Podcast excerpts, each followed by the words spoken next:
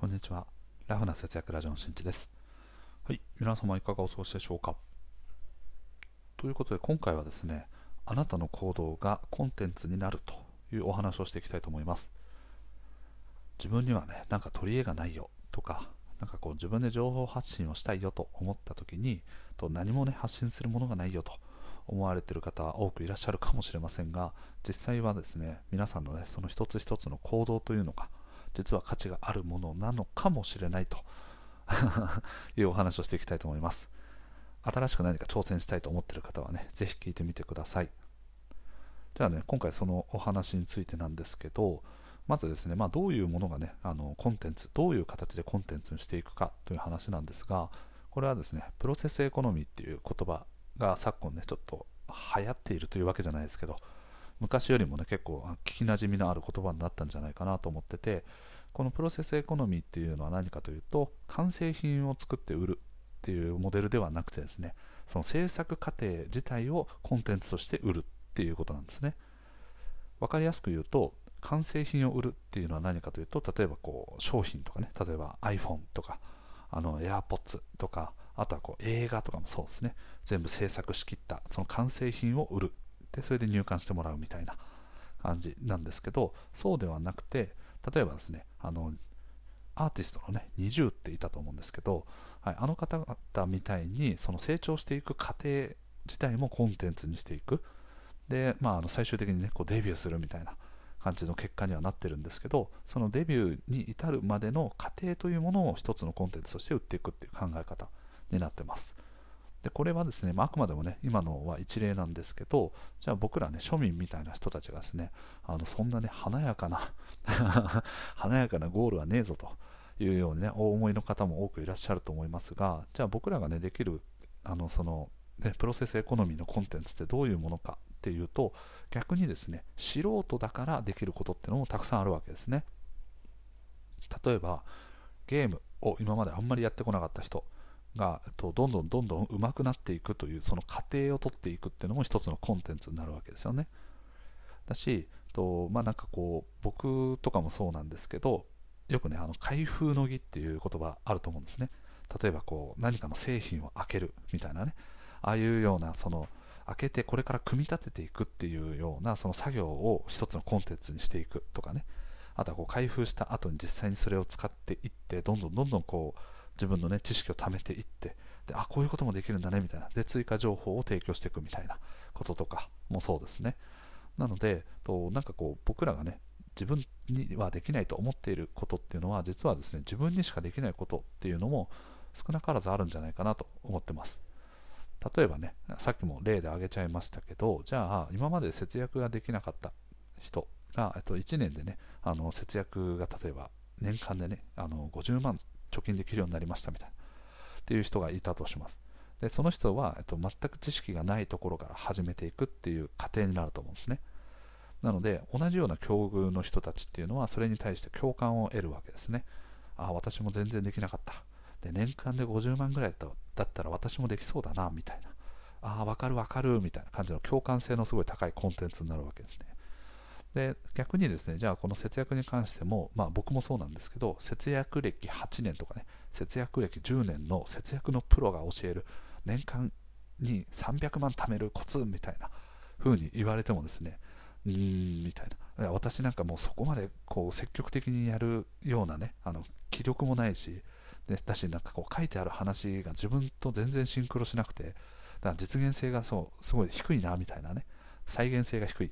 そうですね。自分には全然あの当てはまらないなこのやり方じゃできないしみたいな。収入も少ないしみたいな。そんなことってあるんですよね。だから逆に自分が素人の状態からコンテンツを作り上げていって少しずつ成長していくっていう自分がモデルになる形っ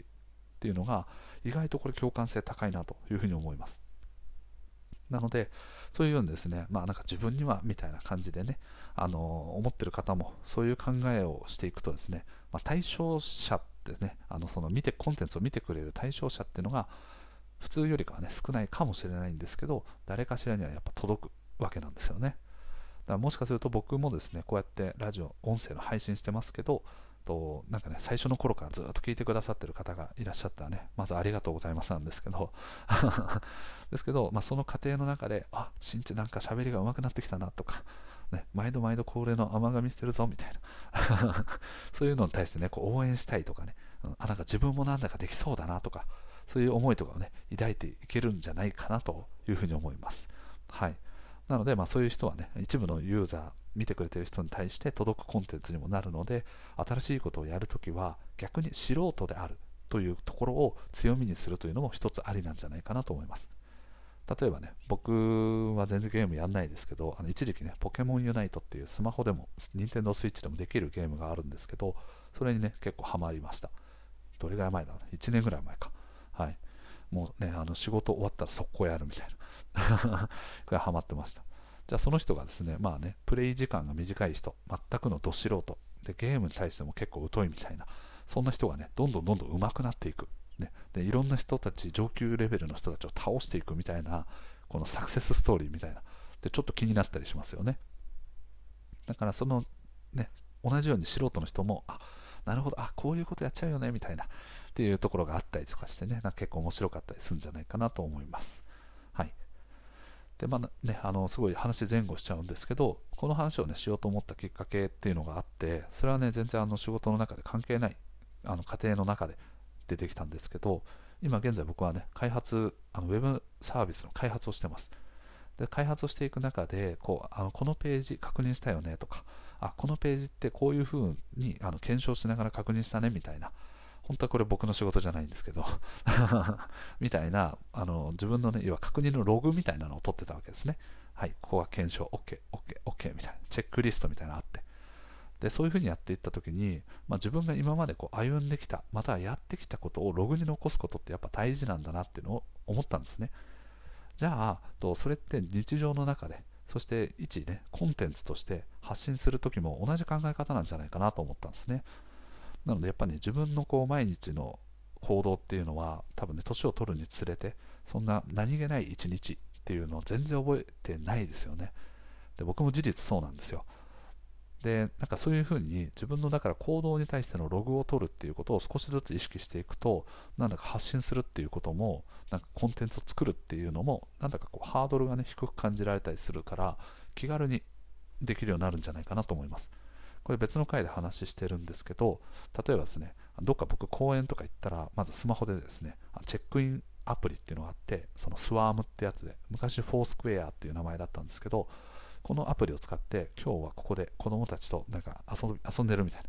ローラー滑り台あるの知らなくて、ケツ燃えそうみたいな。ね、次からはあのお尻に敷くやつ必須みたいな感じのコメントとかね、そういうのを残していくようにしてます。でそうするとなんか別にただ公園に行っただけだからスケジュールとかにも特に書いてないんですよねあのスケジュールアプリの中で見てもあこの日何したっけなうーんみたいな食べたものも思い出せないなみたいなそんな時にそのチェックインアプリとかを使っていると自分の行動のログっていうのが何気ない一日のログっていうのが残るので後から振り返った時にあこの日こんなことしてたんだみたいなへえあこあ天気良かったんだねみたいなとかあ子供たちちっちゃいねみたいなそういう振り返りができたりもするので、自分にとってもすごくいいことだと思うので、ぜひ意識してみてください。はい。ということでですね、まあ、あの、今までのね、そのプロセスエコノミーということで新しい考え方、その過程を一つのコンテンツとしていくっていうものをしっかりと理解した上で、まあ、ご自身でね、ちょっとウェブで検索していただいたりとか、で、あとはまあ、YouTube とかね、なんかそういうのを見てても分かりますけど、なんかこう実際にどんどんどんどんね、こう成長していくとかっていうのとか、もともといきなりこうプロフェッショナルな人が始めてっていうパターンもありますけどそうではなく最初はちょっとへんてこな感じだったんだけどだんだんだんだんしっかりしていくみたいなそういうような、ね、動画って多分多く見たことあると思うので同じ思想なんじゃないかなと思います。はい、まあ、ここからはちょっと雑談ではあるんですけどさっき言ったチェックインアプリですね。使ってますと。で実際ですねこれはどれぐらいだろうな。2011年か2012年ぐらいですかね。この時結構あの SNS ブームでいろんな SNS サービスが出たんですね。そういうなんか、ま、好きな漫画とかを共有するとか、なんか自分のそのチェックインしてる場所を共有するだとか、なんかね、いろいろミクシーとかもそうですね、特定のコミュニティの中でやり取りするとか、そういうのがすごい流行ってた時期でその時に乗っかってそのスワームってアプリを入れました。で僕はですね2014年かな？13年か14年ぐらいに結婚しました。13年か。はい。でその後ですね、まあ、あの初めての、ね、海外旅行に出かけるわけなんですけどその海外旅行に出かけた時のログもそのアプリの中に残ってるんですよね。怖い怖いというか すごいですよね。何気なくチェックインしてそのままにしてたんですけどそこからですねだからアプリをバーッと過去のやつ自分のやつを見てみるとそのフランスとかスペインであのこのホテルにチェックインしましたみたいな。W i f i とかはあのホテルについてる w i f i しか使えなかったのでとそこの泊まる宿泊するホテルとかがねどこにあったっけ？みたいなのが記録として残ってるんですよね。それ以外は正直もう写真とかしかなくてでこの写真見てもどこを指してるのか分かんないみたいなのってよくあるじゃないですか。名前も分かんないしヒントもほとんどないしみたいな。だからこういうのでログを残しといてあすごいあこの時あこんなホテルだったねみたいな。あここでさほらほらみたいなここの近くのコンビニみたいなスーパーみたいな行ったよねみたいな話とかができたりするので、まあ、自分のためにまずは残していく。でその残していく過程の中で